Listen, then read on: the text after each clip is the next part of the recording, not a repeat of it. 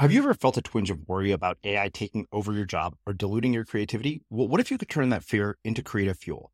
We've just published an amazing new ebook called The Four Keys to Success in an AI World. And this is more than just a guide, it's a deep exploration into the human skills that AI can't touch, the skills that are essential for standing out and thriving, no matter how much technology evolves. We're talking about real differentiators here like creativity, emotional intelligence, critical thinking, and much more. Inside, you'll find actionable insights and strategies to develop these skills, whether you're a creative person, a business person, or just simply someone who loves personal development. This isn't a story about tech taking over. It's a story of human creativity thriving alongside AI. Picture this AI as your creative co pilot, not just as a tool, but a collaborator that enhances your unique human skills. The Four Keys ebook will show you exactly how to do that and view AI in a new way that empowers you instead of overshadows you. Transform your creative potential today. Head over to unmistakablecreative.com slash four keys. Use the number four, K E Y S. That's unmistakablecreative.com slash four keys and download your free copy. When I started on this journey, I truly wanted to make an impact in the world. I was not looking for fame. I was not looking for money. I was not looking for power, you know, and I think when we go towards those things versus the actual heart of, you know, the joy of doing something, right? And people always say, like, if you really love what you do, you aren't working a day in your life. I really truly believe that. And I think I got, you know, not, I'm not going to say lucky. I think I just really, since I was younger, I followed my heart and my passion. And honestly, that is really what I want other people to do because I think the more you are enlightened in that way and can sense a feeling that is almost greater than any of these things of like money and fame and all of that, you just, you, you beat to a different drum beat, right? And here's what I will say is that when you have something like that, that gives you so much joy and centers you and feels so connected to your purpose, when you, you know, get a raise or get a house, those things feel good, but the worth of them doesn't compare to the feeling of feeling fulfilled. I'm Srini Rao, and this is the Unmistakable Creative Podcast, where you get a window into the stories and insights of the most innovative and creative minds who've started movements, built thriving businesses, written best selling books, and created insanely interesting art. For more, check out our 500 episode archive at unmistakablecreative.com. Payal, welcome to the Unmistakable Creative. Thanks so much for taking Thank the time to join us. Thank you for having me. Excited to be here. It is my pleasure to have you here. So you have a new book out called LifePass, all of which we will get into. But before we get into the book, given some of what I know about your story, I wanted to start by asking you what social group were you a part of in high school and what impact did that end up having on the choices that you've made with your life and your career and where you've ended up? Ooh, that's a tough one. Um, social group. Let's see. I was a mix. I think because I was smart because I had to be because I had Indian parents who made sure I got straight A's. So I was obviously in all like the AP nerdy classes. I'm not sure if that was like a social group or an academic group, but I felt I was a part of that. But then I was also like captain of my varsity cheerleading squad and a part of that crew as well. So I think I really always dovetailed a little bit of this nerdy side and then also this cheerleader football uh, group that I was also a part of, which was strange because they both were very different. Um, but I think this actually goes back to so much of what I think has always been a part of my life where I just feel like I never fit in and I never really was one or the other. I was always multiple things. Yeah. Well, I mean, I think it's kind of funny, right? We go through, you know, adolescence trying to fit in, and then you get into the real world, world where people reward you for standing out. And part of the reason that I wanted to start with that question in particular is because of the fact that I knew that you were a cheerleader. And one of the things that really struck me was this story that you tell about being at a high school football game and then changing into Indian clothing, making sure nobody saw you. And this line in particular struck me. You said, back then I didn't know that each of these identities could bolster the other if I allowed them to coexist. I didn't realize that one side didn't take away from the other. I was afraid to let the strands overlap, but with time and experience, I've learned that my strength lies in the unique combination of strands that make up no one but me. Everyone's identity is like a rope that's braided together. When our separate strands are woven into one, we become far more beautifully complex and stronger, with strands reinforcing one another's strength and unity. Why do you think that most of us don't have that realization at a young age? Because I can tell you there were moments when I was definitely ashamed of the fact that I was Indian. And one in particular comes to mind, and I've talked about this before on the show. I grew up in Texas for most of junior high up until ninth grade, from like third through ninth grade. And there was right. a year I didn't tell my parents about open house. And it was mainly because I was embarrassed by my dad's accent. Right, right. I understand that. I can, I can totally relate to the feeling. And I think that's really the answer is that we are scared, right? And I think as much as obviously I've learned to embrace it, it started actually by feeling like I was embarrassed and I was getting made fun of for being Indian, whether it was people telling me I smelled or that my dancing was funny and booing me off the stage. I think it made me feel that I had to hide these things to be accepted because I didn't have the confidence to be myself. And I think that is really the key is to find ways to embrace an environment where you could truly be all the colors of who you are and you can really build that confidence. And for me, I found that place in dance, right? And I think for everyone, you need to find whatever environment that allows you to be all the threads, right, that you are. So the beauty of who you are really gets to shine. But I think when we're younger, we're really impressionable. And I think we have to be careful. You know, obviously, you know, I have a child now too, just what we say around them and what we, how we box people into different categories. Cause as you just said, I think the most exceptional things and exceptional people in the world are the ones who truly do stand out. Yeah, yeah, absolutely. Well, yeah, I mean, it's funny you brought up having kids because I think that to your point, I think that it's so much more challenging when we're young and we're trying to figure out who we are and we're so impressionable. And I think if there's one period of my life that I'll happily never go back to, it's being a teenager because, yeah. you know, your parents are the most horrible people in the world and you, you think you know everything. And at the same time, you're completely insecure. Um, which I, I, guess, you know, kind of strange to ask somebody who has a two year old how to think about this. But, you know, when you think about the fact that, you know, at some point your son is going to be a teenager and go through all of this, um, do you think it's one of those things that kids just have to figure out on their own and go through? Or is there any way to, you know, avoid the, the sort of damage that gets done by adolescence?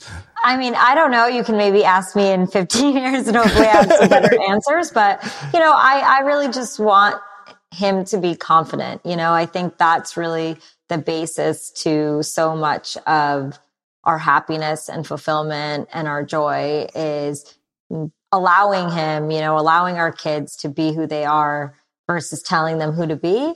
And I do think, you know, a lot of us went through many periods of our life, whether it was our parents, whether it was uh, external forces of society, of people just telling us who to be and how to be. Yeah.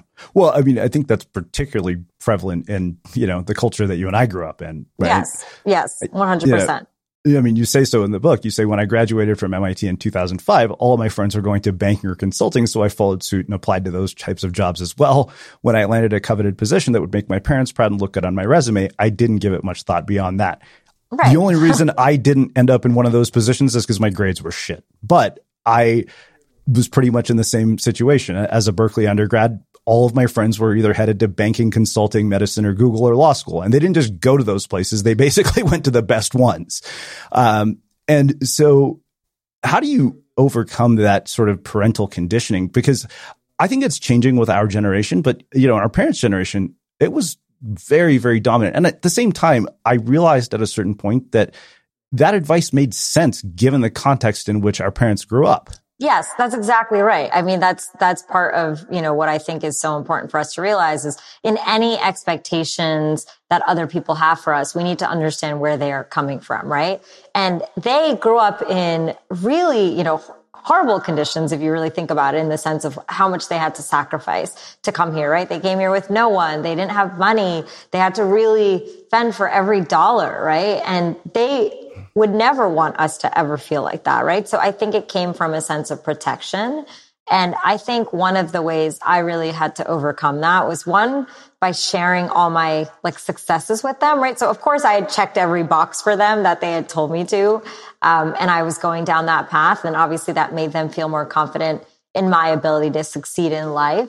But I also had to do that in terms of my own things, right? So as I was you know, building my dance company on the side of my other job, like letting them come and witness the success of that, the joy of that, the, the fact that I was able to get people like Mira Nair, who I'm sure you know, who is, you know, an unbelievable, incredible film director to come and say, wow, like the work you guys do is exquisite, you know, and have that be said to my parents was something that made them start questioning wait, like you are really good at what you do. And they always knew I was a good dancer too, but it was always that side hobby thing. It was never something that I was going to pursue.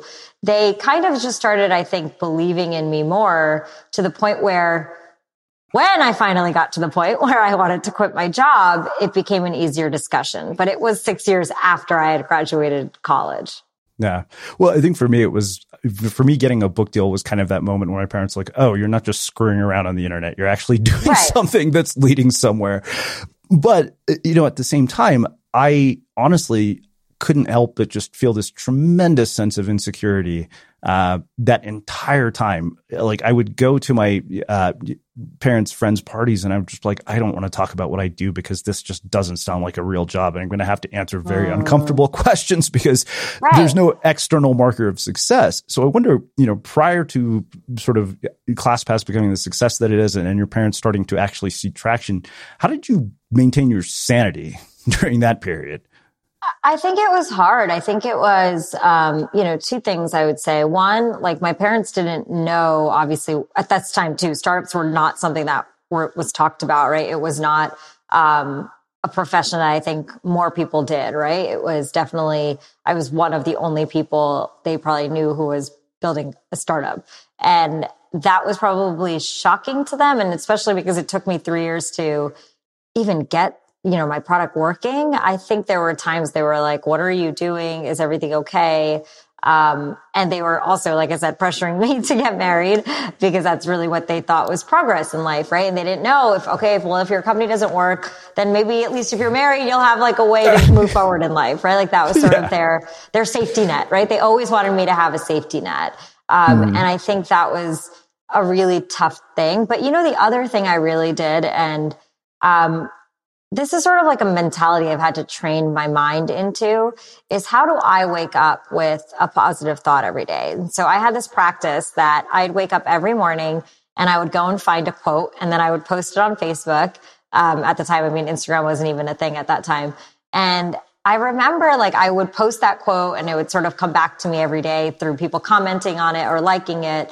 And I just remember having this practice of trying to stay positive being a really important thing for my mind, right? Obviously you can meditate, you can do whatever you need to, but to me, that just like having this moment where I could stop thinking about everyone else's thoughts and sort of go into, I'm going to go change the world today meant a lot to me. And I think I just hung on to that. And I knew that I was meant to do something great. I really did. I really felt it. I knew I was solving something big and I didn't want these distractions to really hold me back. So I just didn't, I stopped listening at some point and started going with really where the universe was taking me, where my purpose was taking me. And a lot of other stuff just really fell off the plate, you know, and it just fell off and I just didn't care. Ryan Reynolds here from Mint Mobile. With the price of just about everything going up during inflation, we thought we'd bring our prices down. So to help us, we brought in a reverse auctioneer, which is apparently a thing. Mint Mobile unlimited premium wireless. Ready to get 30, 30, bit to get 30, bit to get 20, 20, 20, bit to get 20, 20, bit to get 15, 15, 15, 15 just 15 bucks a month. So, Give it a try at mintmobile.com/switch. slash $45 up front for 3 months plus taxes and fees. Promo for new customers for limited time. Unlimited more than 40 gigabytes per month slows. Full terms at mintmobile.com. Cool fact a crocodile can't stick out its tongue. Also, you can get health insurance for a month or just under a year in some states. United Healthcare short term insurance plans, underwritten by Golden Rule Insurance Company, offer flexible, budget friendly coverage for you. Learn more at uh1.com. Quality sleep is essential. That's why the Sleep Number Smart Bed is designed for your ever evolving sleep needs. Need a bed that's firmer or softer on either side? Helps you sleep at a comfortable temperature? Sleep Number smart beds let you individualize your comfort so you sleep better together. JD Power ranks Sleep Number number 1 in customer satisfaction with mattresses purchased in-store. And now, save 50% on the Sleep Number limited edition smart bed for a limited time. For JD Power 2023 award information, visit jdpower.com/awards. Only at a Sleep Number store or sleepnumber.com. Hey, it's Ryan Reynolds, and I'm here with Keith, co star of my upcoming film, If, only in theaters, May 17th. Do you want to tell people the big news? All right, I'll do it. Sign up now and you'll get unlimited for $15 a month in six months of Paramount Plus Essential Plan on us. Mintmobile.com slash switch. Upfront payment of $45 equivalent to $15 per month. Unlimited over 40 gigabytes per month. Face lower speeds. Videos at 480p. Active Mint customers by 531.24 get six months of Paramount Plus Essential Plan. Auto renews after six months. Offer ends May 31st, 2024. Separate Paramount Plus registration required. Terms and conditions apply if rated PG. I'm Sandra, and I'm just the professional your small business was looking for. But you didn't hire me because you didn't use LinkedIn jobs. LinkedIn has professionals you can't find anywhere else, including those who aren't actively looking for a new job but might be open to the perfect role, like me. In a given month, over 70% of LinkedIn users don't visit other leading job sites. So if you're not looking on LinkedIn, you'll miss out on great candidates like Sandra. Start hiring professionals like a professional. Post your free job on linkedin.com/people today. As creators, we're always on the move. Whether it's a live podcast event, a pop-up shop, or a workshop, we're constantly interacting with community, and that's where Tap to Pay on iPhone and Stripe comes in. Imagine this. You're at a live event, a listener loves your merch, or a participant wants to sign up for your course on the spot. With Tap to Pay on iPhone and Stripe, you can accept their payments right there and then, right from your iPhone so there's no extra hardware or no delays. Total game changer. It's not just for creators. Any business owner can do this. It's about making transactions smoother and much more personal, growing your business in your way. We've been using Stripe for our products and courses for a long time, and now with Tap to Pay on iPhone, you can take your business to the next level too. So visit stripe.com slash tap iPhone to learn more. Remember, folks, with Tap to Pay on iPhone and Stripe, your business is always at your fingertips. Yeah, yeah. Well, I mean, I think for me, it was basically looking at the people that I surrounded myself with, and I, I realized there were certain times where I'm like, wow, if I go hang out with people like my literary agent, my editors, all these people, it's like, oh, these people see me as normal. To my family, I'm just the weirdo who spends time on the internet, basically doing nothing but writing and recording conversations with strangers. Yeah, I think that's I think that's very um, telling. I, I talk about this too in the book how when I was at Bain and I had all my business friends, you know, and I, and I loved them too and I got along with them as well. But then I had this like whole other world in my dance world where people were editors and artists and, you know, full-time dancers. And I, I remember when I was with them, I felt so alive. Like I didn't feel, I, they, they just saw the magic in me too. And I think it's so important that we like you said, find those communities. And also, if certain communities aren't serving you, it is okay to not spend time with them, right? It is on us to sort of make those decisions. And I know we feel obliged to doing it, but our life is our own to live, right? We don't Yeah. need to be, we don't need to be spending time with people who truly like make us feel worse every day. What is the point of that? Yeah, I think I finally came to the realization. I was like, okay, yeah, these people are going to criticize, they're going to judge, but none of them are going to live with the consequences in of any of the decisions I make. It's like you know, this auntie once tells me, she's like, you need to get married on time. I was like, on time for who? I'm like, oh, you'll Right. be dead at some point. I'm like, I'm the one who's going to have to live with this person. So speaking of which, I think that that makes a perfect segue to a part of this conversation. There's no way we're going to get out of this talk without having, and that is Indian parental expectations for marriage, which I think are far worse for girls than they are for guys. But you say something in the book about this. You say, My mother's focus on my dating life stemmed from a place of love and concern, but she was inadvertently putting the idea in my head that I was incomplete and failing to move forward in life if I wasn't on the path to getting married. And I remember right when, you know, we sent the, you know, exchange emails the first time, I was like, Hey, I just got to that part. It's like, I think I have this conversation with my parents at least once a week. Um, but I think that is so much worse for women. And, you know, I wonder to mothers in particular listening to this, what would you say to them about the fact that they're reinforcing this message of making their daughters feel incomplete? Because I just can't help but think how what kind of choices would people make if they feel they're incomplete if this part of their life isn't checked off? Yeah. I mean, the number one thing I would say is that, you know, your daughter is 100% as equal as your son, right? And there is no difference, right? And I think that is something that has sadly been drilled into our society in the wrong way for way too long. I mean, it is something that obviously is still an issue, but I think we really need to understand how in this day and age, especially with the potential and opportunities, you have to almost help your daughter really truly break through society's expectations. And I think for me, I've had incredible, you know, people in my life, whether it was my dance teacher and my mom. Like, of course, my mom was definitely someone who was forcing me, but she also, you know, showed me a path in when I was younger. She worked you know, she, she did everything she could. She took care of us, but she still worked, you know, and I think having that, that sense of having ambitious women and surrounding our daughters with ambitious women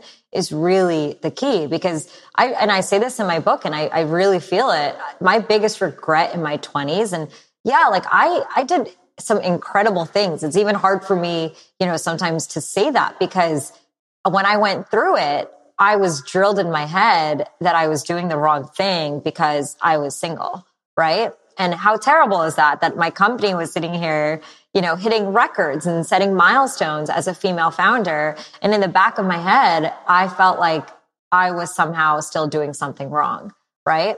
And it's funny because I think a lot of times, you know, you, you question things in your life but to have to question something so, you know, personal and let that define you, it is something that as a rhetoric, I think, you know, obviously mothers need to change. I think a lot of times, mo- like even mothers need to raise their sons to have more respect also for the women in their lives. Mm-hmm. Yeah.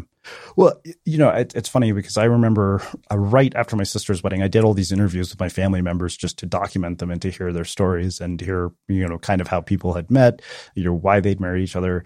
And my mom's was somehow delayed and I ended up doing it after the wedding. And I remember sitting with her and I knew because I was recording this conversation, it might be like a one chance I'd get into this conversation without her, you know, blowing up or both of us getting mad. And I asked her straight up, I was like, are you unhappy that I'm not married? And she said no. She was like, my concern is that I'm worried about what's going to happen to you when we're not around anymore. Mm. And I'm like, mm-hmm. Wow. Okay. So this was basically coming from the best of intentions, just horribly expressed. Exactly. I think that's exactly right. It comes from a sense of them not wanting us to be alone, right? Or not, or being in a place where we don't have money or something like that. And yeah. like you said, it comes from a really great place. They only know how to express it this way because that's how they were also raised, right? And mm-hmm. I think it's about recognizing that and allowing them to have their place to say it, but also not take it to heart, right? That's what we really need to do is say, okay, mom, thank you. Great. I'm going to go. and that's what I did, right? I literally would be like, thanks, mom, for the advice. I love you. Peace. you know, because I didn't want to get into it, you know? Yeah. Well, you know, so I, I knew if I were the single older brother at my sister's wedding, there's no way I was going to get out of this entire wedding without this conversation. I was like, you know what? I'm like, I'm going to put an end to this right during the speech. So I literally opened my speech by putting up a picture of my phone number on the screen. I was like, for all of you want to know when I'm getting married, you can text profiles, pictures, and all other relevant information to this number. Now let's get to actually why we're here. And so I got to avoid any conversations. Anytime some auntie came up to me, I was like, you've been given your marching orders. Get to work. Then we can talk. Right.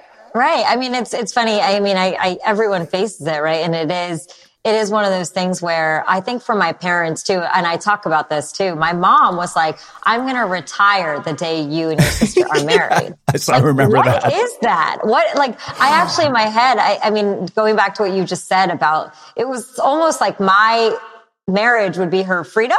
And I don't even know where we built that construct in, in either of our, you know, agreements in life. But it's weird that she had that. And obviously at some point she was like, I'm going to quit because you're like, no, we're getting married. um, and so she did, you know, but it was funny because I'm like, I love that in a way, I was like, so are you really working so you can pay for our wedding? Because come on, like that's ridiculous. Like, why are you even torturing yourself with that? Mm-hmm. Yeah. Well, speaking of weddings, so I, you know, just from having done my research, I know that you're Gujarati and your husband is Punjabi, if I remember correctly. Yeah. Yeah. And so my sister, so we're South Indian and my brother-in-law is Bengali. And so I've always wondered when people, you know, even of who come together from different parts of India, how do you integrate and retain aspects of each other's culture when you're particularly when you're raising kids because I keep wondering, you know, about my sister and her husband. Like, all right, is this kid going to speak Bengali or is this kid going to speak Telugu? Like, or are they going to speak neither? Because I feel like for me, if I don't marry an Indian girl, the first thing to go is going to be language. Yeah, I think, you know, for all of us, we need to be very, very thoughtful on what our culture, religion, whatever it is means to us individually before we can even think about putting it onto our our children, right? And one of the things me and my husband are very cognizant of is, you know, my mom's super religious. His dad's super, my, my husband's also Sikh and he wears a turban. And so does my, so does everyone in my husband's family. So, you know, there's even like, there's even another structure to that. And I think, you know, his dad's also super into Sikhism, which is beautiful. And I want to take parts of that and put them onto my, my child. But I also have to be careful on how much I do that without making them feel like one is good and one is bad, right? You have mm. to be hmm. very thoughtful in making sure it's a, it's, it's really about what makes Nick happy, who's my husband, and me happy, right? Like I love the Diwali, right? My husband didn't really celebrate that growing up so much, but I'm like, hey, like I really love it. So every year we're going to have to do a big thing for the Diwali. And he's like, great, you know? And then at the same time, he's like, I want to raise Zain a Sardar. And I'm like, great, like that's important to you. We're going to do it. Right. So I think it's really about agreeing on what it is. And then also I think it's, like I said, keeping the grandparents in check at times. mm-hmm. Yeah.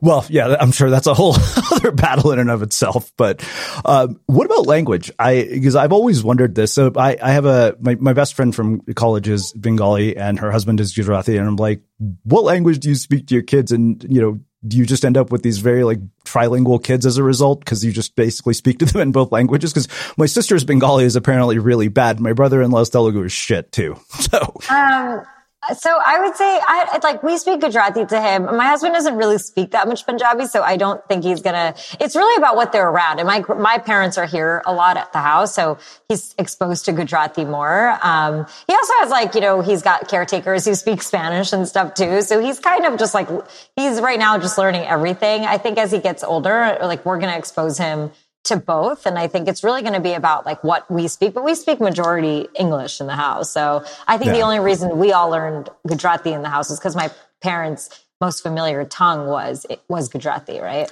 Yeah, I mean, I think the same same with us. And the funny thing is now my parents basically speak to us in Telugu and we just reply in English, even though we yeah, understand exactly. everything they're exactly. saying. Only when I go to India do I like really yeah. speak in Gujarati. exactly. Totally, totally. Well, let's get into uh, you know what you talk about as as you know false signals of success because I think that that really struck me as one of the most important parts of the book and something that I think is really hard to wrap your head around because you say that as a society, we tend to conflate the idea of success with achievement. When somebody accomplishes a specific goal or reaches a new milestone in their life or career, we view that as success. You get a raise as success, a new job as success, launch a company, marriage, kids, a new house.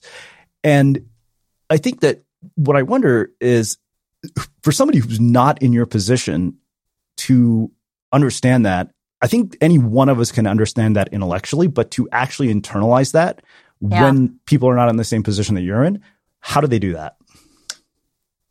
So I think for me, when I started on this journey, I truly wanted to make an impact in the world. I was not looking for fame. I was not looking for money. I was not looking for power, you know, and I think what happens, and by the way, all those things can be can, can be received by doing what we love. I think when we go towards those things versus the actual heart of, you know, the joy of doing something, right? And people always say, like, if you really love what you do, you aren't working a day in your life. I really truly believe that. And I think I got, you know, not, I'm not going to say lucky. I think I just really, since I was younger, I followed my heart and my passion. And honestly, that is really what I want other people to do because I think the more you are enlightened in that way and can sense a feeling that is almost greater than any of these things of like money and fame and all of that, you just, you, you beat to a different drum beat, right? And here's what I will say is that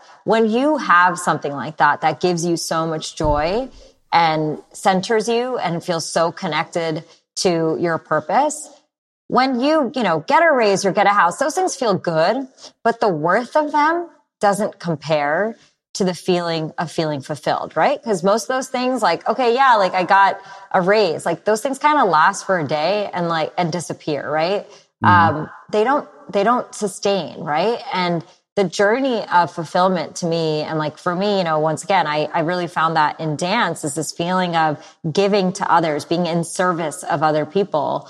That's when you truly can't compare your life to a lot of these other these other milestones, right? And then, you know, I talk about it more specifically when it came to starting ClassPass. And I did a lot of these things wrong. So I think, you know, you're absolutely correct in saying it's obviously easier said in hindsight. I'm obviously giving this giving this advice because if there are entrepreneurs who are doing sort of the traditional thing out there, which is, you know, okay, let me go get as many followers as I can, raise as much money, get as much press. And by the way, these are, these things aren't great or are wrong.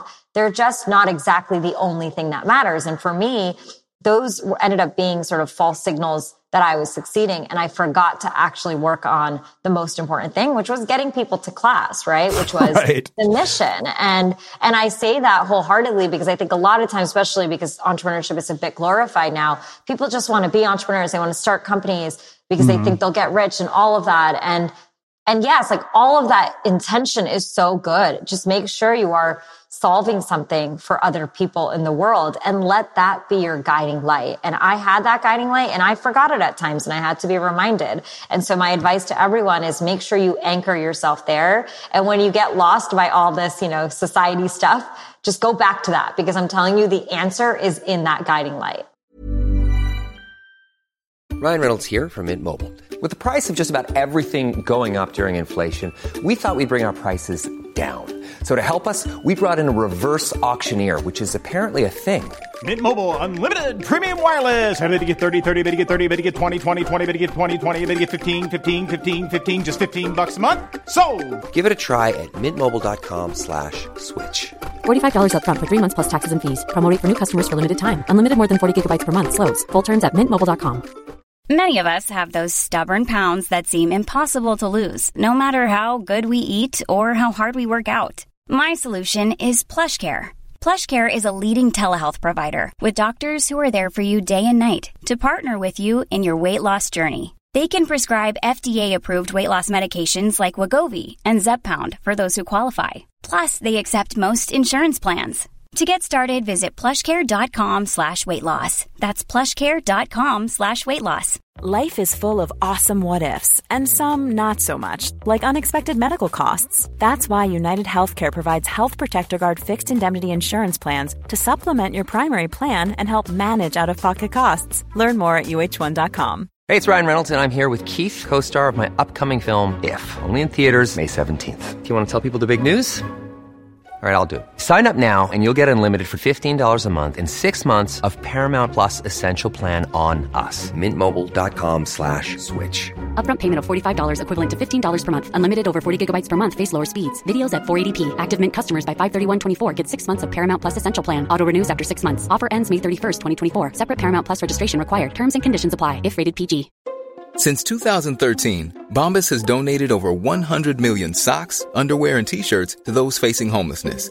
If we counted those on air, this ad would last over 1,157 days. But if we counted the time it takes to make a donation possible, it would take just a few clicks. Because every time you make a purchase, Bombas donates an item to someone who needs it.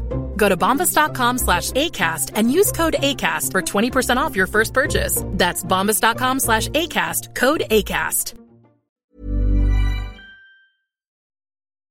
As creators, we're always on the move. Whether it's a live podcast event, a pop up shop, or a workshop, we're constantly interacting with community, and that's where Tap to Pay on iPhone and Stripe comes in. Imagine this you're at a live event, a listener loves your merch, or a participant wants to sign up for your course on the spot. With Tap to Pay on iPhone and Stripe, you can accept their payments right there and then, right from your iPhone, so there's no extra hardware or no delays. Total game changer. It's not just for creators, any business owner can do this. It's about making transactions smoother and much more personal, growing your business in your way. We've been using Stripe for our products and courses for a long time, and now with Tap to Pay on iPhone, you can take your business to the next level too. So visit stripe.com slash tap iPhone to learn more. Remember, folks, with Tap to Pay on iPhone and Stripe, your business is always at your fingertips.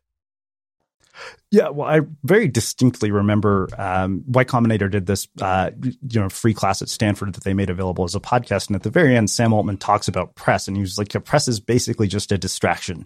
Uh, And he said, you know, be careful that you don't get distracted by your press. And so I'm always very cognizant of that, cognizant of that, because like I remember, you know, somebody wrote an article about us in Forbes as one of the best podcasts of 2021. And, you know, I shared it on Facebook. People were like, congratulations. My dad is like, oh, this is huge. I was like, dad, this is meaningless. I'm like, it's just a mention in a media outlet. I'm like, it doesn't actually make any difference. You know, it basically is what you would call a false signal of success. Right. It's a perception. But uh, look, like sometimes those things are great. And like, I think if you have a product that's working, which you obviously do, and people enjoy your podcast, um, I think that's what's great. I think people forget that that's the important thing is to keep working on the product, not keep working on the press, right? At yeah. the end of the day. So, so back to whatever, you know, he was saying, he's absolutely right is don't get caught up in getting more press. Get, get caught up on having an awesome product that's going to garner the press. Mm-hmm. Yeah, absolutely. Yeah, I mean, even you know, when I think about something like writing a book, I always think that the moment you hold the book in your hand, it almost feels empty because you know what it represents is so much bigger than what it actually is, like the finished product. And every writer I've ever talked to says this. So, like, yeah, compared to the blood, sweat, and tears that went into writing this thing, holding it in your hand almost feels empty. Yeah, I can see that. I, I definitely can see that. I mean, it's your whole life in one. Um, it is. It's been, I mean, this whole process of writing this book has been, you know, an up and down journey. But I, you know, I'm proud of this book. Like, I'm really proud of where it's come to. And I feel like people will really be able to grow from it. And I think it's also helped me, especially with where I am in my life right now. Reading my own book has almost been therapeutic for, for myself because I think so much change has happened in my life in the last few years. Yeah. Well, I want to ask you about one more thing related to sort of press and external measures and sort of, you know, the, the world of attention all around us, you know, Instagram followers, social media how have you managed not to get influenced or distracted by this? Because I feel like this is just a big issue for so many people in the world we live in today. They confuse attention with accomplishment and they pursue attention often at the cost of accomplishment as a result. Yeah. Yeah. It's a, it's a, it's a really interesting cycle we are in today. I mean, it always really comes down to product. And I have this, uh, sort of, I guess my own vision for myself, which is to create timeless things. Um, and something that's timeless is not about attention, right? It's about lasting. And I think about that with my dance work. I consider, I think about that with my tech products, with this book. And I think people really need to think about things that last instead of thinking about things that will be a part of a 24 hour news cycle. Mm-hmm. Um, right. And I think the way you go back to that is by once again going back to what everything I've been talking about in this is what is at the heart of you and your why and your the deep part of what's guiding you. And if you don't have that, yeah, you are going to crave these once again false signals of success and you're going to think that all those things make you happy. And let me tell you something, they are very fleeting, right? That is not a rich life by any means. They they will come and they will disappear and you will be felt you will be left feeling empty, right? And I think, you know, I always go back with ClassPass. Like I had a chance to affect millions of people's lives. Like I know, and the thing I am most grateful for more than any press or valuation or anything for the company is we've helped people book over 100 million reservations. And that's 100 million hours of people's lives. Like nothing, no post on Instagram, right? Like can compare to the way that makes me feel and the fact that people will come up to me on a daily basis and say, Oh my God, I went and worked out today and I felt so good. That is given, right? And that comes back to you so much more than someone just liking a post. So I think people really have to think about building stuff that's timeless because like who knows like Instagram's even not timeless, right? Like Snapchat's not timeless, TikTok's not timeless. Like we used to all be on Facebook and it's not there anymore, right? Or yeah. I guess it is, but you know, we're like kind of over it or I guess it's like our parents are on it now. And so mm-hmm. it's one of those things where you have to remember timeless things are are products, right? And are things that truly add value through hu- to human society at any point. Yeah. Yeah. I mean, this is why I will often choose no name guests at the cost of our metrics because they have good stories. Exactly. Right. Care about what the intention is because that will always go further than, of course, like getting just, like you said, the likes and the, and the metrics. Mm.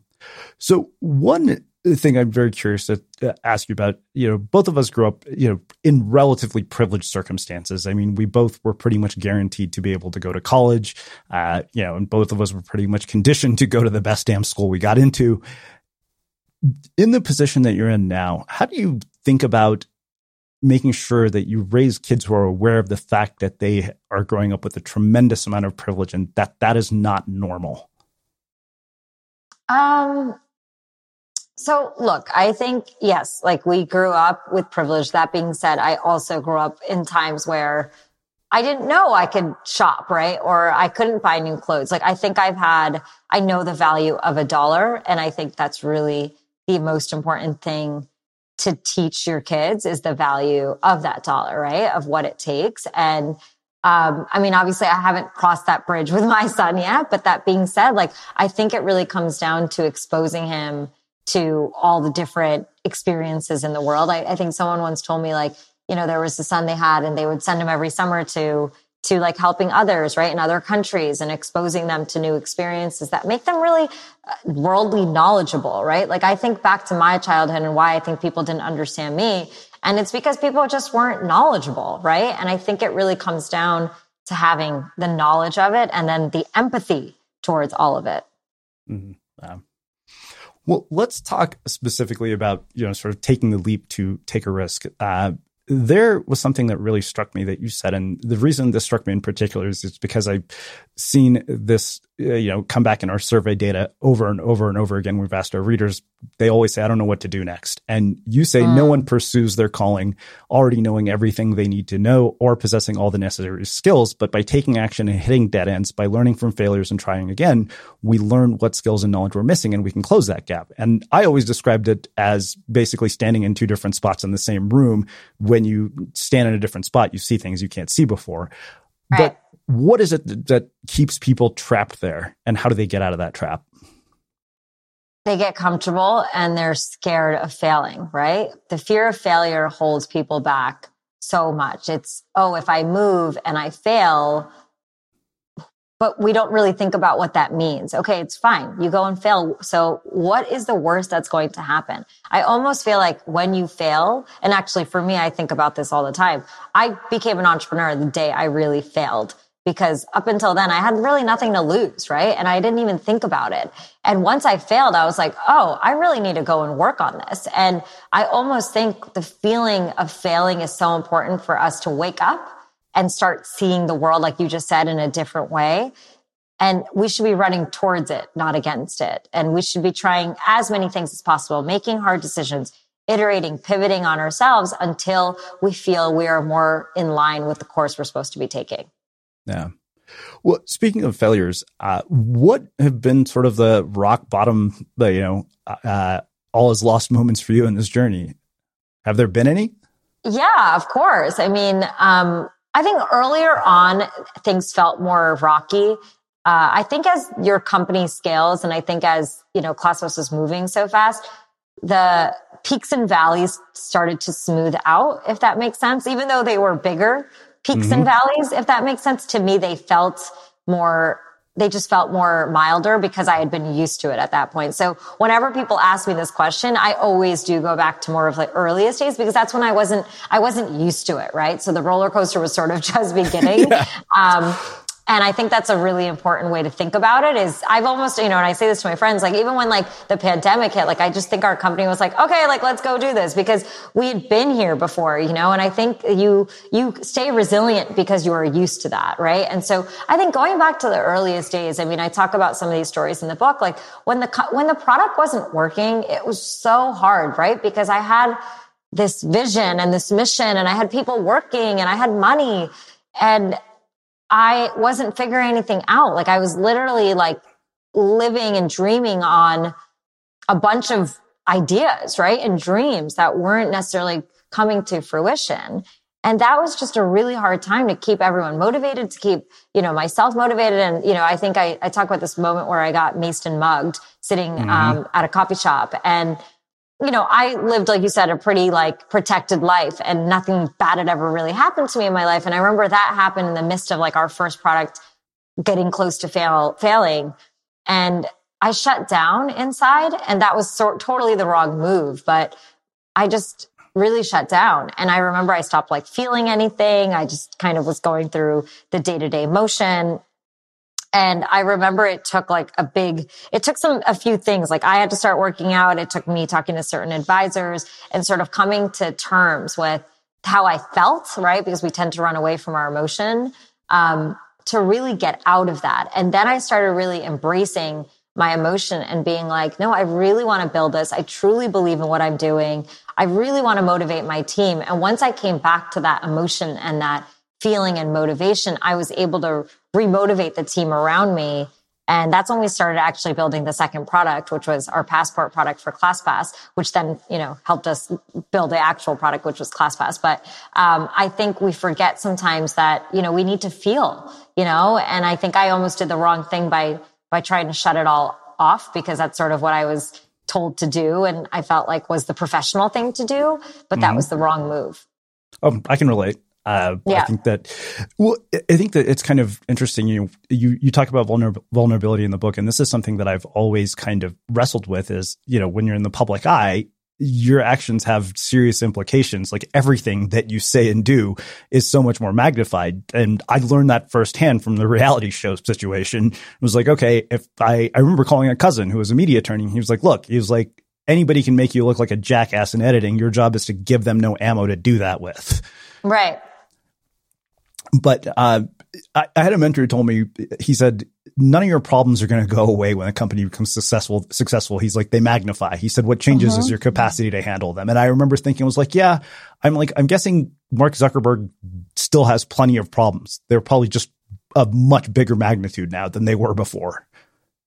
Right, and every step in the process helps you get the skills and experience to do the next step, right? And I actually think like this is actually a big part of what I talk about in the book with the goal setting process I do yeah. is what I really want people to do is break down things into small steps that they can execute on because we learned so much about ourselves by doing the small thing first and building the confidence to do the next bigger thing, right? And, you know, as big as ClassPass has, has, you know, gotten in its life, like I truly believe I learned everything by putting on a small dance show in New York City in, you know, 2008 probably, right? Which was so, it's so small for like a hundred people. That's what I was able to do. But that was sort of like, like this first huge thing in my life, right? That I did that I was able to succeed at, which then helped me say, okay, let me do a bigger show. Okay, wait, that went well. Let me go and start a company, right? It was this journey to do something bigger. And like you said, so as things were magnifying and scaling, my capacity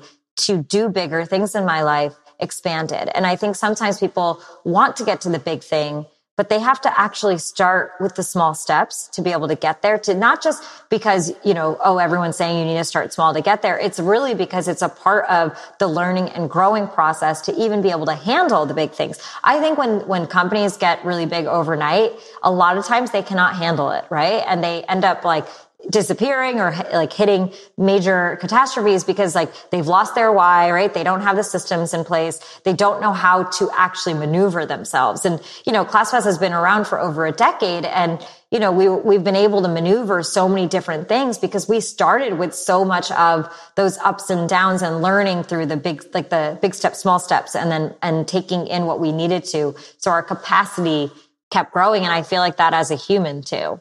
Yeah.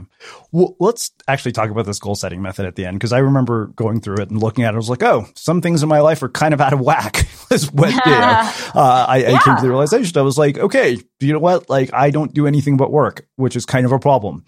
Uh, it's like working and snowboarding. I even remember telling my dad the other day, I was like, I have no life. I'm like, how can I date anybody right now? I've got to like make sure this thing succeeds. I'm like, dating is not a priority. He's like, seriously, man? I'm like, yes. Um, but I think that what I appreciated about the methodology that you offered was it was really a tool for awareness more than anything yes. else for me. Because yes. I mean, as you might imagine, I've you know after a thousand plus interviews, I've heard every goal setting method imaginable. But right. um, I liked the fact that it was something that created so much awareness. Can you uh, just explain it in a bit more detail? Yeah. So, you know, it's, it's a process that takes from like an hour to hour and a half. So we can't get through um, the whole thing right now, but I'm happy to talk about what the methodology um, really is. And the biggest thing, and I love that way you just even set this up, but you know, the first three steps are all about that awareness for yourself because I truly believe before you get to the practical side of setting the goals and the big achievements you want, you need to really be able to reflect and think about what you want out of life, right?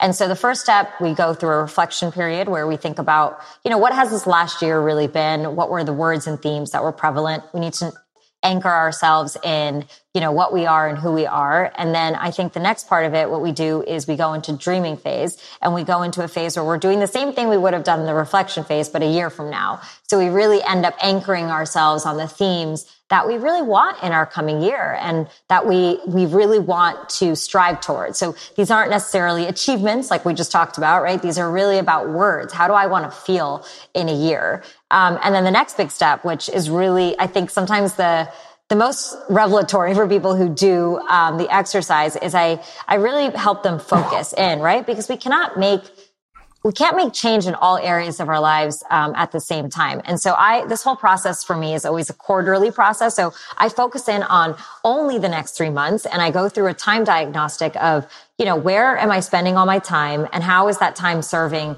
these dream words in my life? And then I go and focus in on, okay, I'm going to set goals in home. I'm going to set goals in like in dance and I'm going to set goals in my book, right? And I get very specific about the areas of my life I'm going to work on and then only do I start setting the goals, right? So we've gone through a process where we've actually gone on to really focus in on the areas of our life we're going to set goals against because they are really the ones that sort of need the work that we need to do. And so, like you said, a lot of that is about intention.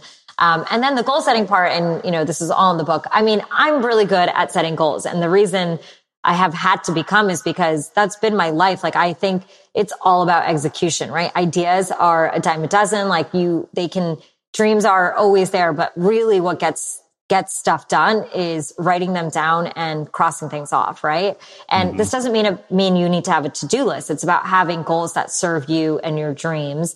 And for me, like if I write something down and if I tell you I'm going to do it, you can guarantee I will do it. Like I have like a, like a, a contract with myself that I will do the things that I say yes to.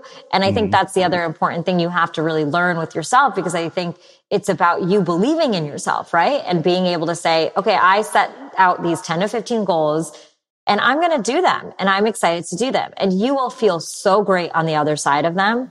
You just have to really build that discipline with yourself to actually get these things done. Yeah, no, totally. I remember when my editor at Penguin said, "Can you finish a forty-five thousand word manuscript in six months?" And I looked at it, was like, "Yeah, I can do that." I read a thousand words a day, not realizing that writing a book is a very different beast. But yeah. because I made that commitment, I was like, "Yeah, hell or high water, I'm going to deliver this thing in six months." That's amazing, and it's yeah, it's definitely a process. So one thing that also struck me, and the reason I wanted to ask about this is because it was a theme that I heard from a lot of our readers, and you know, I, I did one-on-one interviews with my listeners to find out what was going on in their lives, and this came in, in particular for parents that I had spoke to. And you say that guilt often keeps us from focusing on our own priorities. This is especially true for women who often feel pressured to nurture and put the goals of others first, women can often end up living their lives for someone else because they feel guilty prioritizing their own dreams. And I particularly saw this with women and ones who had young children like yourself when they would work on anything creative or anything that you know didn't seem like it was you know uh, you know basically add to the bottom line or you know add to their economic stability. They felt guilty. It was like i'm prioritizing something that's not as important as my kids. Right. what do you say to them to get them past that feeling of not you know feeling guilty about the fact that they're prioritizing something that's important to them so first, and I think this is something I've had to do is you really need to get the people in your life on board with your dreams and purpose, right? So, you know, and I've had to sit down with my husband. He'll be like, wait, or my, even my mom, right? She'll be like, wait, you have another dance class today? Like, why are you not playing with your son? And I'm like, no, like I have rehearsal or whatever it might be. It's about being very, very clear on your own priorities and sharing those with the people around you, right? They can't support your life unless you are very clear about what your own priorities are. And I think, you know, in that process, I have learned to really be clear about what I want to accomplish every single day and knowing that those things are things I really enjoy. I think when I feel bad, it's usually because I am doing something I feel forced to. And in my head, I'm like, yeah, I would totally rather be with my kid right now than being forced to do, to do this, you know, meeting or this, you know, out like social thing that I really don't want to be doing. Right. And so I think it really comes down to if you are doing the things you love, then you're not going to feel that guilt, right? And you have to obviously find a way to communicate that to the people around you because you need to set yourself up to actually being able to do that um, in your life. But it really comes down to you knowing what you're, what you want to say yes to, right? Mm-hmm. Yeah. Well, I, I, want to finish with two final questions. Uh, I mean, you've alluded to the fact that you know dance is this huge part of your life, and I feel like dance really, honestly, was kind of the underlying motivation for starting ClassPass. And I remember even early on uh, in the book, you described this experience of you know the feeling you got from dancing that just seems like it just brought you to life and puts you into sort of a flow state almost. And for me, that yeah. had always been writing. You know, I played uh, an instrument in high school and I feel like so many people have these moments when they're young, and then they're just that, they're moments that become an afterthought. Why do you think that is, and how do they reconnect with that part of themselves? Such a beautiful question. And honestly, like this is the anchor of the book. This is sort of the anchor of ClassPass.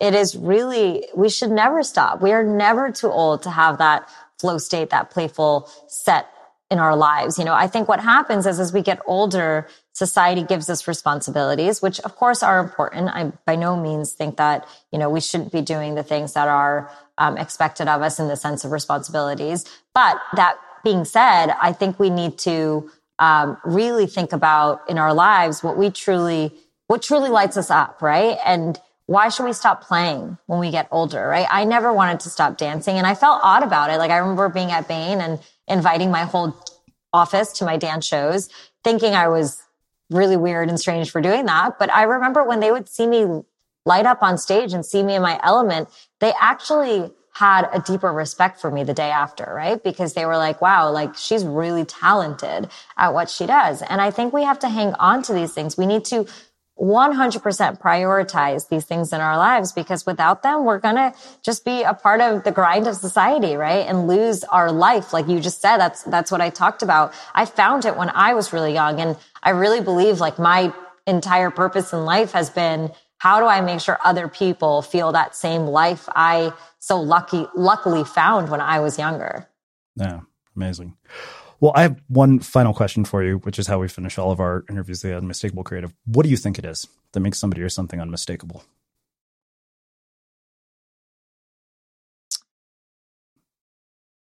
I think when people are truly living their unique calling, it is 100% mistakable and the universe will guide you through it. Hmm.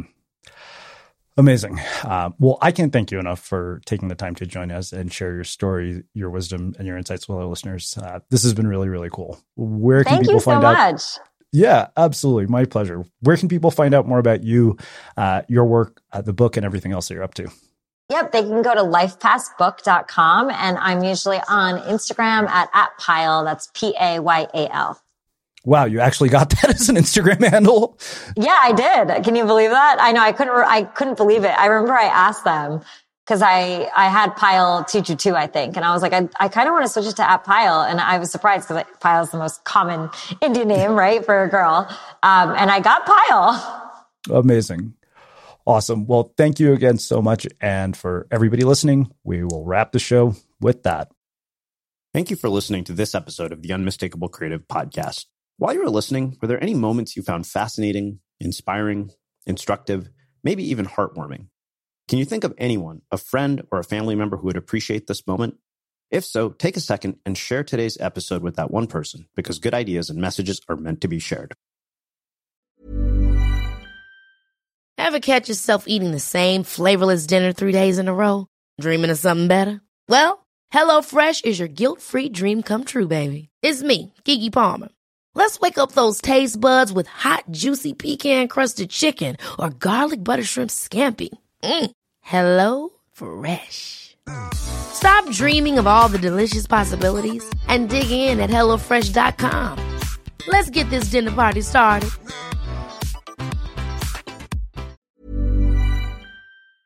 Have you ever felt a twinge of worry about AI taking over your job or diluting your creativity? Well, what if you could turn that fear into creative fuel?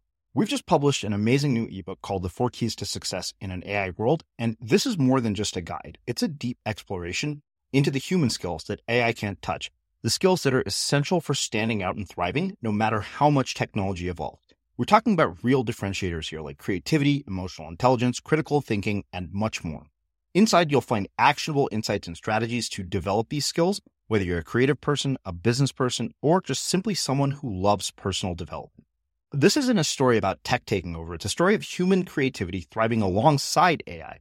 Picture this AI as your creative co pilot, not just as a tool, but a collaborator that enhances your unique human skills. The Four Keys ebook will show you exactly how to do that and view AI in a new way that empowers you instead of overshadows you. Transform your creative potential today. Head over to unmistakablecreative.com slash four keys. Use the number four, K E Y S. That's unmistakablecreative.com slash four keys and download your free copy.